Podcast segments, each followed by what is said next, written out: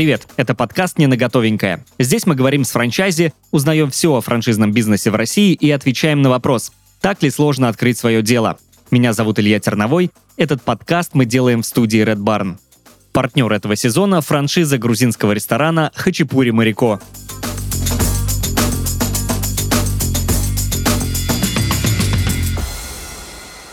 А у нас в гостях Андрей Пикин, руководитель франчайзинга Maglerest. Э, мы сегодня будем говорить про э, то, что нужно учесть будущим владельцам франшиз, ресторанов и кофеин. Андрей, здравствуйте. Добрый день. Андрей, давайте познакомимся. Э, расскажите о своей франшизе. Сколько у вас франчайзи на данный момент? Ну, начну как бы так с конца, скажем. А на текущий момент франчайзинговых ресторанов у нас 13.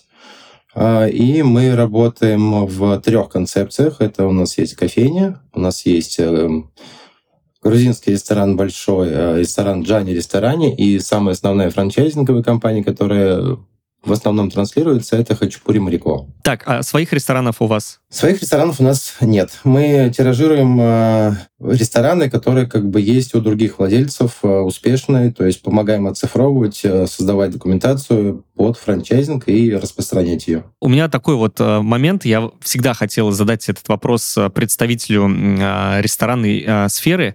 Для ресторанов наступил сейчас действительно непростой период. В ведомости опубликовали печальную статистику, я зачитаю. С сентября 2022 года число заведений общепита сократилось. Количество закрытий увеличилось на 25,7%, а открытия снизились на 3,8%. Открываться стало тяжелее, э, и выжить на рынке тоже. Э, и в этой ситуации франшиза выглядит как лучший вариант и страховка от рисков. Э, вот скажите, так ли это?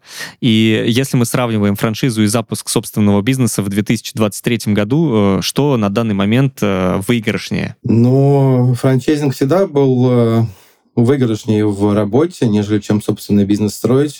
Почему? Как ну, это очевидные вещи.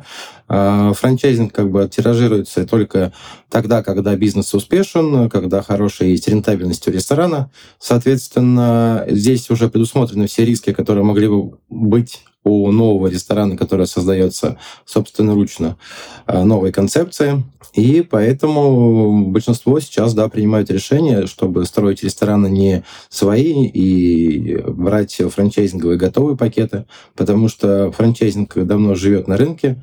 Многие риски, опять же говорю, предусмотрены и уже отработаны, а, прошли пандемию. При этом как бы рестораны живут, рентабельность как бы не падает и прекрасно себя чувствуют. Тем не менее, да, нельзя не отметить тот факт, что э, рестораны закрываются, большинство, но вот мне просто хочется сказать, что э, франшизные рестораны также э, закрываются, или все-таки вот эта поддержка франчайзера, его опыт помогает остаться на плаву, помогает остаться в рынке? Ну, скажу как бы по нашей э, компании, да, э, рестораны франчайзинговые не закрываются, работают также успешно. Скажем так, коллеги, которые франчайзинговые пакеты другие предоставляют, другие концепции и э, других направлений, они также как бы работают. Я не видел пока еще ни одного франчайзингового э, ресторана, который бы закрылся, ну, по крайней мере, те, которые находятся сейчас э, в топе, и прекрасно работают. А, вот э, та информация, которая как бы была сказана, что закрываются рестораны, как бы и большой процент закрытий, и снизился процент открытий. Ну, а здесь, наверное, все понятно и очевидно, да, то есть как бы те заведения, которые открывались в единичном формате и были плохо продуманы в работе, в экономике, как бы они ну, к сожалению, да, терпят крах, закрываются, э, снизились э, Открытие — это тоже как бы очевидно, потому что есть подорожание, и подорожания достаточно такие колоссальные и в застройке, и в товаре, и ну, как бы по всем рубежам нашей деятельности. Но вот, скажем так, для нас, как для представителей франчайзинга, я думаю, что это прекрасное время, потому что освобождается очень много площадок, которые из-под ресторанов, да, которые как бы можно э, взять там в аренду, купить и, соответственно, как бы открываться более про, в простом варианте, да, потому что почти у каждой концепции франчайзинга и как в нашей компании, и в других компаниях присутствует очень много пакетов, где можно строить ресторан не с нуля, а строить ресторан под ребрейдинг. И это гораздо дешевле угу. получается. А, давайте поэтапно э, разберем все нюансы запуска франшизы э, ресторана.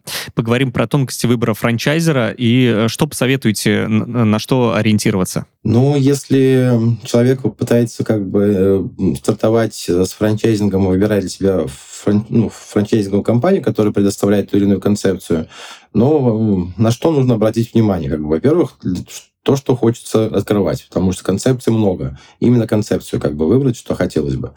Но ввиду того, что как бы уже на протяжении 10 лет грузинские рестораны находятся в топе и вроде бы как не сбавляют свои обороты в работе и продолжают открываться еще еще еще, соответственно, как бы, ну, моя рекомендация, да, конечно, будет грузинский ресторан. Здесь, наверное, как бы самый простой путь — это выбрать для себя концепцию, с которой хотелось бы идти работать, и, соответственно, как бы вместе с компанией, которая потенциально будет работать, выбирать уже площадку. Но если, допустим, поэтапно как бы разговаривать, что же хотелось бы посоветовать людям, которые выбирают франчайзинг. Но при выборе франчайзинга я как бы всегда э, говорю даже своим потенциальным партнерам, смотрите на открытость как бы компании, да, как насколько открыто они э, показывают цифры, насколько открыто они разговаривают, насколько открыто они предоставляют контакты своих партнеров, которые уже действующие в э, э, чтобы можно поговорить было с действующим франчайзи и обсудить как бы некие моменты, нюансы в работе и убедиться, насколько это все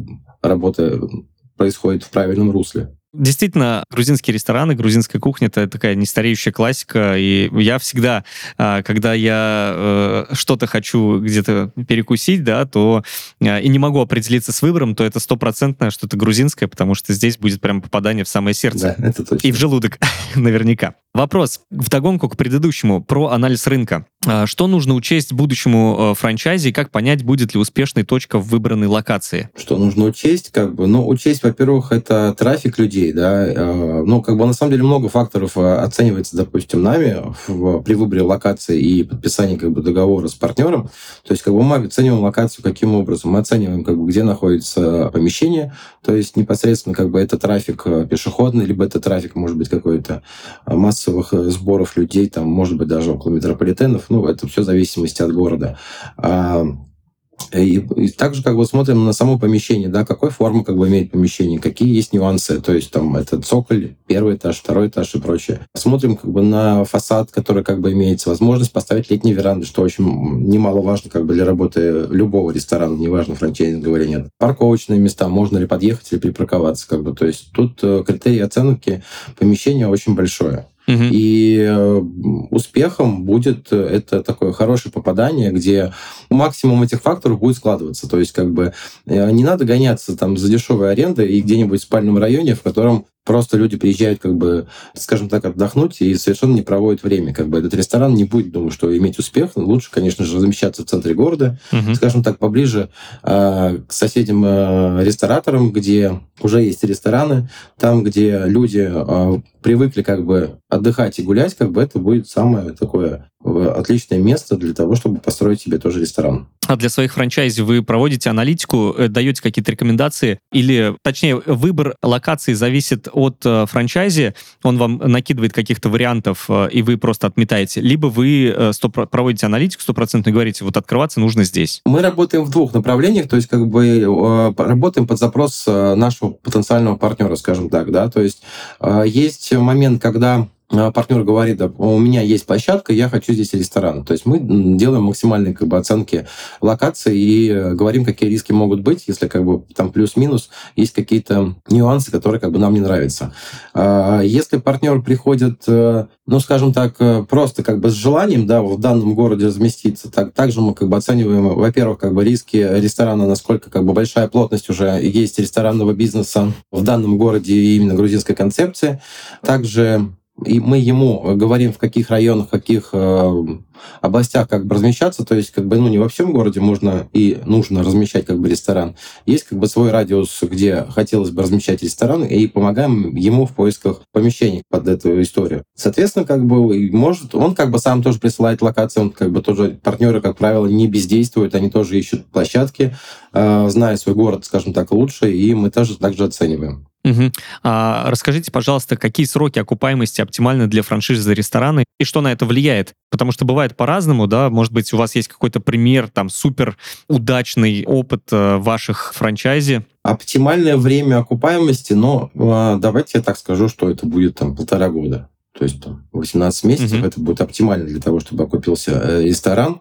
Бывают э, показатели, когда окупается и в 10 месяцев, то есть это менее года. Бывают показатели, когда окупается и там в 3 года. То есть это очень большой завышенный срок и не совсем рентабельно как бы иметь такое предприятие, когда долго окупается. А что влияет на окупаемость? Там много факторов, на самом деле, как бы влияет. То есть это ну, скажу так, да, как бы в защиту и в поддержку э, нас, как франчайзи и э, коллег, скажем так, которые занимаются другими франчайзинговыми пакетами, надо слушать, как бы, что говорит как бы, франчайзинговая компания, которая предоставляет данную концепцию. У них как бы есть экономическая модель, у них есть, и у нас в том числе, как бы, то есть у нас, как у франчайзи, есть э, все аналитические цифры, есть усредненные показатели, которым нужно как бы следовать. И если следовать этому всему и достигать цели совместно с управляющей компании, соответственно, как бы все показатели будут в норме, и, в принципе, как бы рентабельность будет достигнута в расчетное время. То есть, ну, как бы, чтобы было более понятно, мы для каждого партнера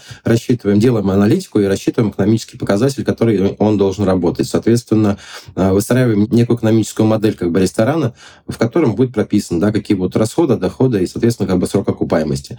Если партнер как бы э, следует как бы нашим рекомендациям, скажем так, да, и нашей работе, соответственно, как бы он э, все это, ну, на все эти показатели выйдет. Да, есть э, хорошие как бы примеры, есть хорошие и плохие примеры, как везде, в принципе, да, есть э, примеры, когда э, партнер как бы не прислушивался, то есть, э, скажем так, были нарушения, не было желания как бы следовать, не верил тем цифрам, которые мы как бы говорил, и, соответственно, был такой срок окупаемости у заведения, да, в три года. Впоследствии он поверил э, в эти цифры, он просто сказал, давайте сделаем что-нибудь, чтобы было лучше, дал нам возможность и свободу как бы действовать вместе с ним, соответственно, как бы была ну, больше уже рентабельности у заведения.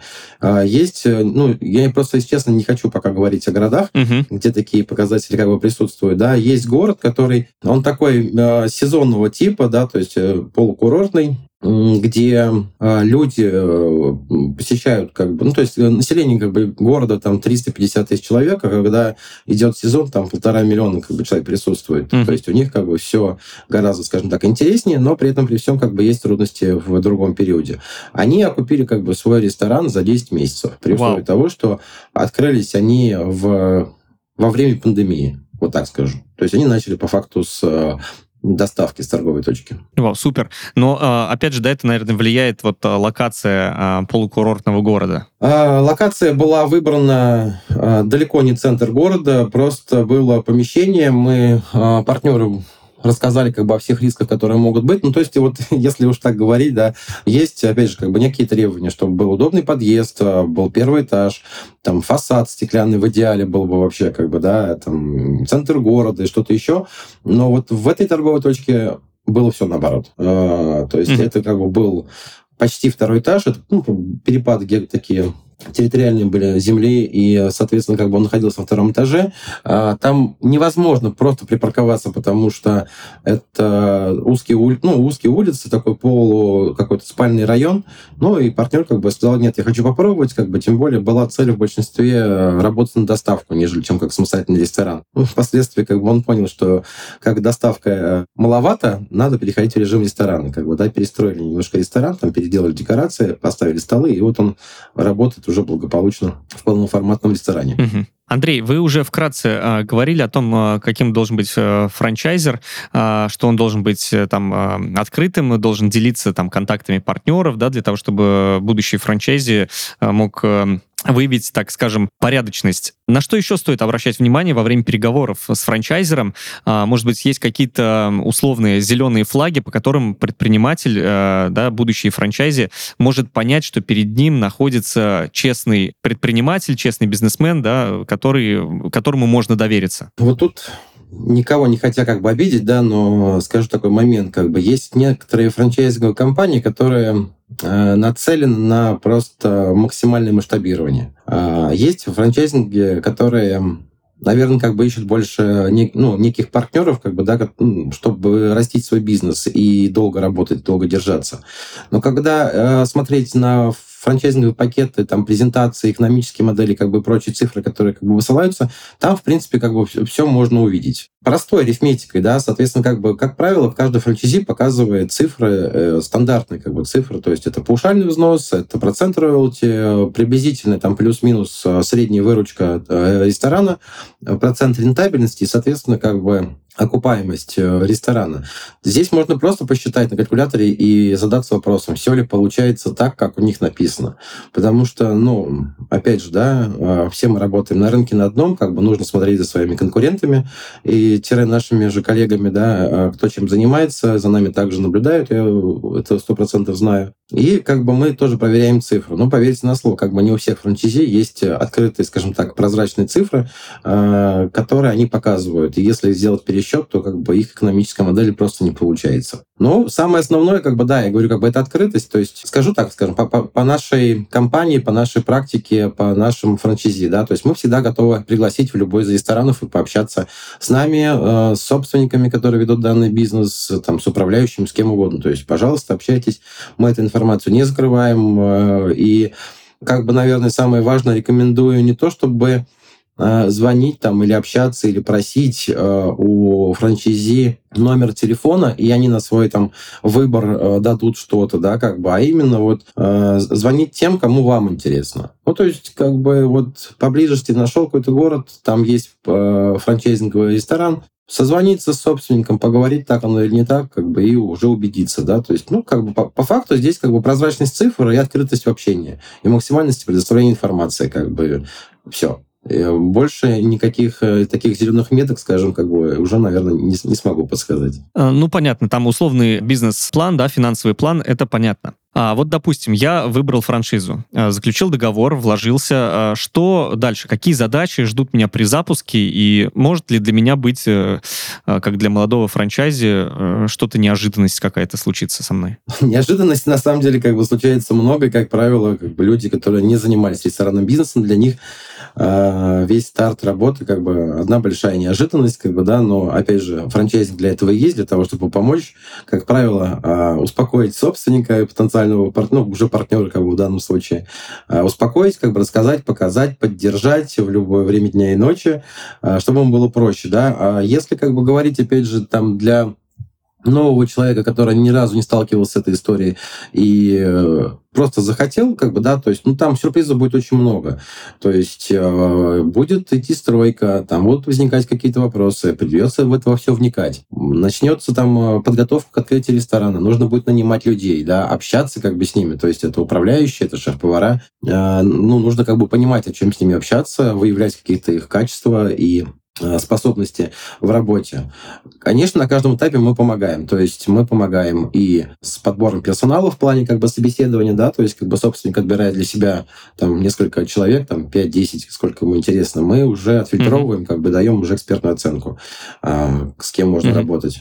А вот при запуске, при открытии возникают ли какие-то дополнительные непредвиденные э, затраты, чаще всего, да? Сколько вы посоветуете иметь э, средств в запасе будущему франчайзе? Ну, как бы сюрпризы именно после от, э, уже старта ресторана как, бывает крайне мало потому что, в принципе, уже работает управляющий, как бы собственник, он участвует в небольшой степени, как бы, да, но работает управляющий, работаем мы, контролируем ресторан тоже, как бы, в частности, мы.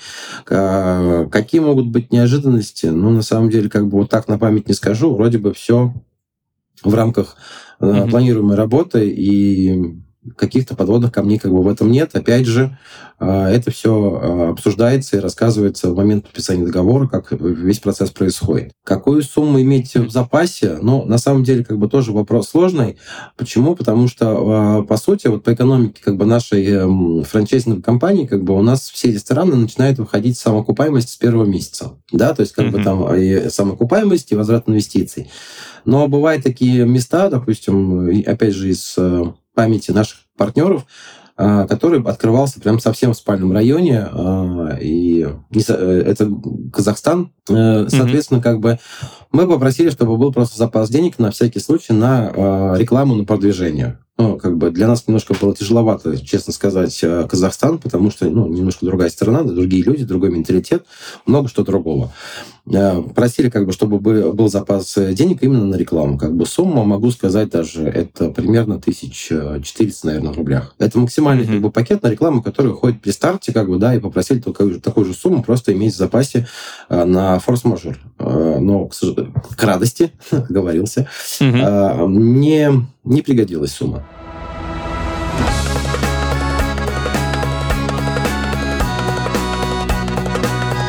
Ресторанный бизнес – одна из самых сложных ниш. Ведь предпринимателю нужно учитывать так много нюансов, чтобы добиться успеха в своем деле. Качество продуктов, создание приятной атмосферы, подбор персонала и, самое важное, сервис. Для того, чтобы обсудить разные сложности, с которыми может столкнуться владелец ресторана, мы запустили в нашем подкасте новую рубрику «Спроси у Марико». В ней я буду звонить своей подруге Марико, эксперту в ресторанном бизнесе, и обсуждать проблемы, с которыми может столкнуться предприниматель. Итак, поехали. Марико, привет! У меня к тебе вопрос. Профессионалы говорят, что любой ресторан начинается с кухни. Но ведь посетители на кухне не бывают.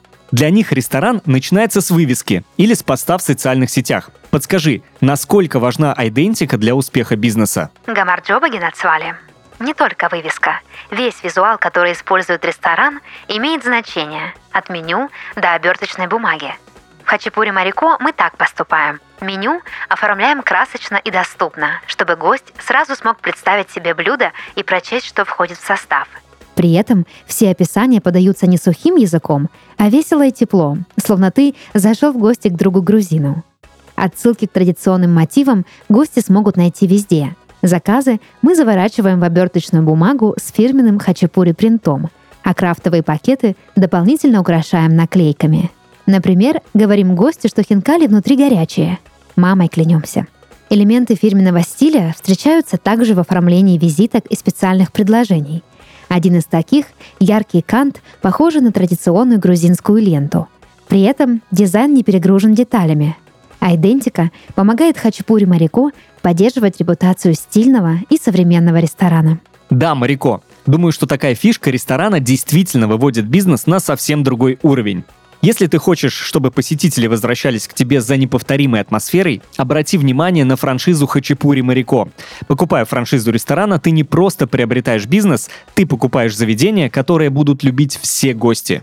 Хачапури Марико – это настоящая Грузия прямо в вашем городе. Демократичные цены, высокая наполняемость чека, продуманное и проверенное меню а также оптимизированный фонд оплаты труда. Все это делает франшизу выгодной инвестицией для всех, кто хочет открыть ресторанный бизнес. Франшиза Хачапури Марико насчитывает 18 ресторанов на территории России и Казахстана. Франчайзи компании могут зарабатывать от 12 миллионов рублей прибыли в год, начав бизнес с нуля или же адаптировав свой ресторан под готовую концепцию.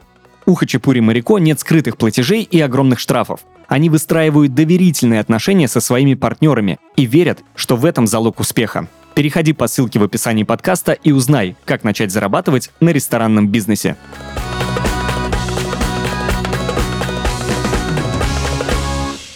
Теперь э, давайте перейдем к команде, э, к найму сотрудников. Э, как правильно собрать э, команду, которая будет работать как часы? Э, что нужно учесть при найме? И, например, какие позиции э, должны быть обязательны в ресторане, а на каких, например, можно там сэкономить? Ну вот, опять же, начну с последнего момента. Сэкономить. Любой франчайзинг предоставляет э, штатное расписание как бы, персонала. Но опять же, как бы то, что я видел, то, что, с чем сталкивался в работе, э, нет такого, что что-то было лишнее. Ну там, то есть, э, условно и грубо говоря, там секретаря как бы никто не просил нанять в работу. И слава богу, да, потому что действительно, может быть, это была бы лишняя единица, может быть, конечно, не нашли бы ей применения, но тем не менее, как бы для ресторана это точно не требуется. Все остальные как бы единицы, которые указаны в штатном расписании и и идут в подборе для открытия ресторана, как бы они важны. Сто процентов на каждом ресторане, да, то есть мы даже как бы не начинаем разговор там об обучении либо каком-то старте ресторана до тех пор, пока на предприятии не появится управляющий, пока на предприятии не появится шеф-повар. То есть это две ключевые единицы, которые очень важны, да, а остальных людей, остальную команду, скажем так, а, уже данные как бы руководители набирают под себя. А, соответственно, как бы, ну, извините, там, да, если говорить про каждый отдельный э, этап работы и про каждый отдел э, ресторана, как бы, ну, без поваров не обойдешься, без э, уборщиц зала не обойдешься. И какой бы ни был бы сейчас кадровый голод, как бы, да, штатное расписание нужно закрывать. И могу так сразу сказать по нашей практике работы, мы требуем от наших партнеров, чтобы штатное расписание было закрыто на 140%.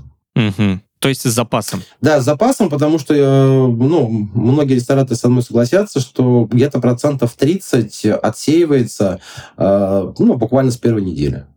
Для кого-то тяжело, кто-то угу. не ожидал, кто-то думал, что будет по-другому. Ну, то есть, как бы, вариаций было много. А вы уже ранее говорили о том, что э, человеку не из общепита, да, не из ресторанной сферы будет довольно тяжело. Вот какие навыки э, обязательно необходимы франчайзе в ресторанном бизнесе? Э, чему стоит обучиться заранее до запуска? Ну, тут как бы, опять же, такой совет, не, не то чтобы совет, да, это наша практика и жизнь, как бы, то есть э, есть люди, которые потенциальные, скажем, опять же, партнеры, которые обращаются с желанием открыть ресторан, и находится как бы в поисках инвестора. Мы, как правило, всегда выясняем один момент. Есть ли предпринимательский навык какой-то у человека вообще, в принципе? Uh-huh. Либо это все остается на уровне какого-то желания, какой-то идеи там из прошлого, да, хочу свой ресторанчик, как бы. Ну вот, э, честно сказать, таким людям мы отказываем. А почему? Потому что это потом происходит не в коммерческий бизнес, это переходит в статус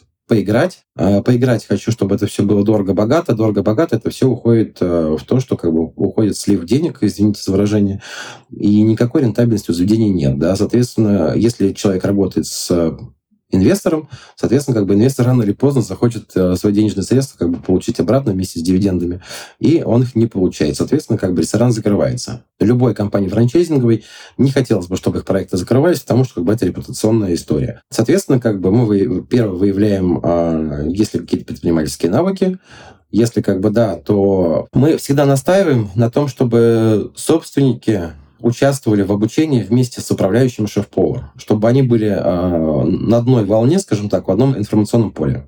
Угу. А вот э, перейдя к э, позиции шеф-повара, всю э, продуктовую линейку, которая находится в ресторанах, могут ли франчайзи дополнять ее, изменять, э, как-то в зависимости от регионов действия что-то придумывать свое? Э, у нас есть такая практика, когда наши партнеры как бы могут придумать свое. Э, здесь у нас как бы есть четкое разграничение, да, то есть э, как у любого другого франчайзи у нас есть жесткое основное меню, которое не подвергается изменениям никакого формата, то есть ни рецептурного, ни содержательного в плане блюд каких-то своих, ничего. Есть от нас, как от управляющей компании, спецпредложения, то есть которые сезонно идут и меняются там каждый сезон, каждый квартал. И партнер также как бы имеет право а, сделать спецпредложение, скажем так, с своими региональными особенностями для того, чтобы как бы продавать своим гостям. Это, как правило, выходит около 20% от основного меню. Но если как бы так плюс-минус, где-то примерно блюд 10 э, они могут поставить как бы э, своего. Опять же, как бы, да, а, когда это все обрабатывается, вся информация, когда они пытаются сделать разработки, мы в этом также принимаем участие. Почему? Потому что, э, как вы уже сказали правильно, чтобы не было дополнительных товаров, чтобы это было либо минимально как бы и э, участвовало, скажем так, в некой аналитике продуктовой линейки. Э, к сожалению, не могу рассказать как бы все тонкости работы в этом во всем, mm-hmm. да, но у нас э, продуктовая линейка, она как бы очень маленькая, и расширять ее не стоит. Потому что, опять же, как бы, да, чем больше добавляется чего-то, тем меньше становится в конце чистой прибыли у предприятия. Соответственно, как бы мы за этим контролируем, э, смотрим и даем рекомендации. И настаиваем, чтобы ее не расширять. И опять же, как бы, да, э, любой франчайзи наш как бы, партнер может сделать, мы достаточно гибкая компания в этом формате, но при этом мы даем добро только спустя где-то месяца примерно 3-4. То есть как бы для нас это период адаптации ресторана и стабилизации его. Соответственно, когда они уже будут готовы и уже полностью как бы все отточит мастерство, то есть как бы и качество кухни, и сервис, соответственно, как бы мы даем возможность им разрабатывать. Такой вопрос. Опять э, касаемо ваших ресторанов франчайзинговых. Что посоветуете? Вот куда сходить э, и какое-то блюдо попробовать? Вы говорите, что у вас небольш... немного позиций. Вот. Э, есть ли у вас любимые, лично у вас, Андрей? Прям любимых любимых, вот прям вот конкретно прям каких-то любимых блюд нет. А, мне очень нравится как бы грузинская кухня, она достаточно как бы понятная, достаточно такая домашняя для меня, а, поэтому, в принципе, таком в ежедневном рационе находится, как бы, да, постоянно нахожусь у партнеров в ресторане, и не могу что-то выделить особенное из этого всего. Для меня как бы все вкусно. И какую-то прям конкретно дать рекомендацию, что попробовать нужно обязательно это, не могу. Но если, к примеру, допустим, человек первый раз в грузинском ресторане, да, и либо uh-huh. он хочет сравнить рестораны, где же вкуснее, как бы, ну, соответственно, надо попробовать э, классические, как бы, там, э, хинкари, которые, как бы, есть везде, в каждом ресторане, и хачапури.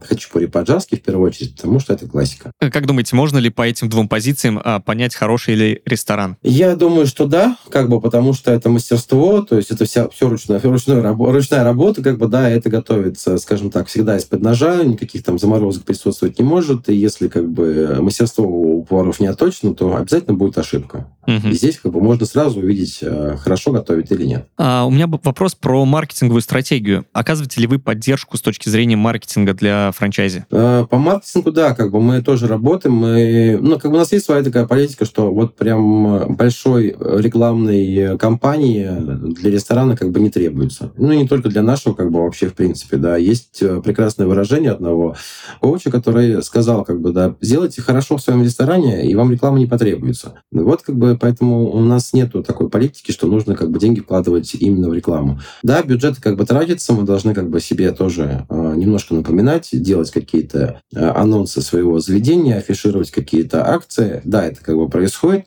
Суммы абсолютно, мне кажется, вот на мой взгляд, они, конечно, минимальны, потому что ну, видел и больше. Э, могу даже как бы поделиться, это в порядка 1% от выручки ресторана идет на рекламу. Угу. В течение работы ресторана, перед запуском ресторана, как бы я уже по-моему, даже рассказал, это около 400 тысяч уходит на рекламу э, в момент запуска самого ресторана, как бы, да, мы поддерживаем партнеры, как бы, и на моменте запуска, и впоследствии. То есть, как бы, у нас есть маркетинговые планы, мы их рассылаем партнерам, э, мы их адаптируем под каждый ресторан, под каждый город в отдельности, потому что есть свои особенности, и по факту мы в большей степени занимаемся, ну, местной рекламой. То есть, у нас нет имиджевой рекламы, мы, как бы, себя, как э, Марико Хачапури, не продвигаем, по крайней мере, я так считаю. А рестораны как бы на местном уровне, да, как бы они продвигаются в социальных сетях и для гостей, да, опять же, афишировать, показывать акции, рассказывать о себе, чем занимаемся. Здорово. Андрей, э, есть несколько последних вопросов. Угу. Вот э, вопрос такой. Какими личными качествами, на ваш взгляд, должен обладать ресторатор? Да какими личными качествами? Ну, я могу сказать точно, как бы не стоит быть вспыльчивым,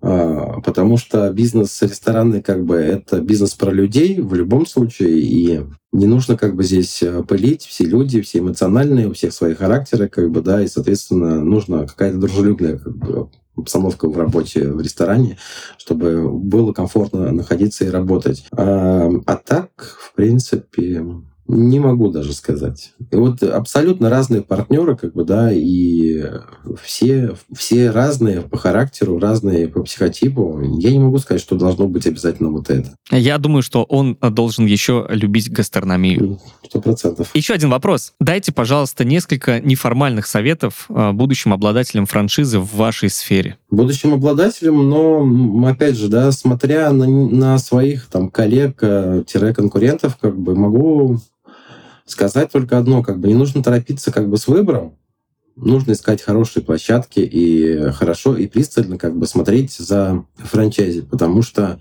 да, действительно, как бы на рынке присутствуют не только э, хорошие, но и плохие не буду как бы озвучивать, чтобы никому не делать рекламы.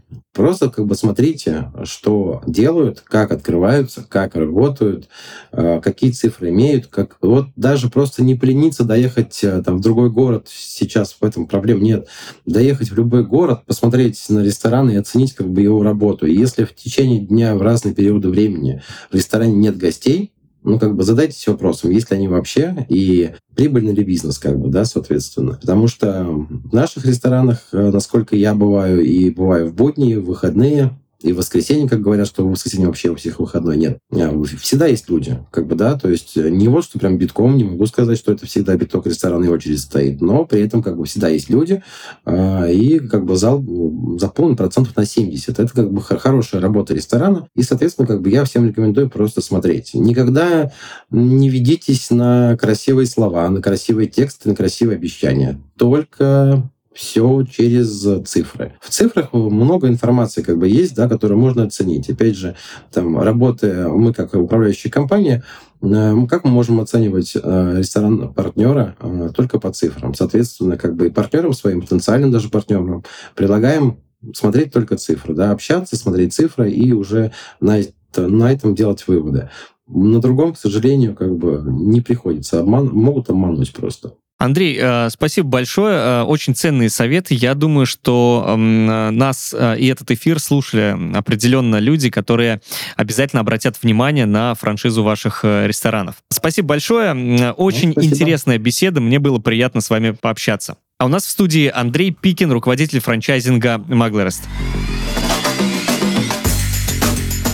Это был подкаст «Не на готовенькое». Подписывайтесь на нас на всех платформах. До встречи!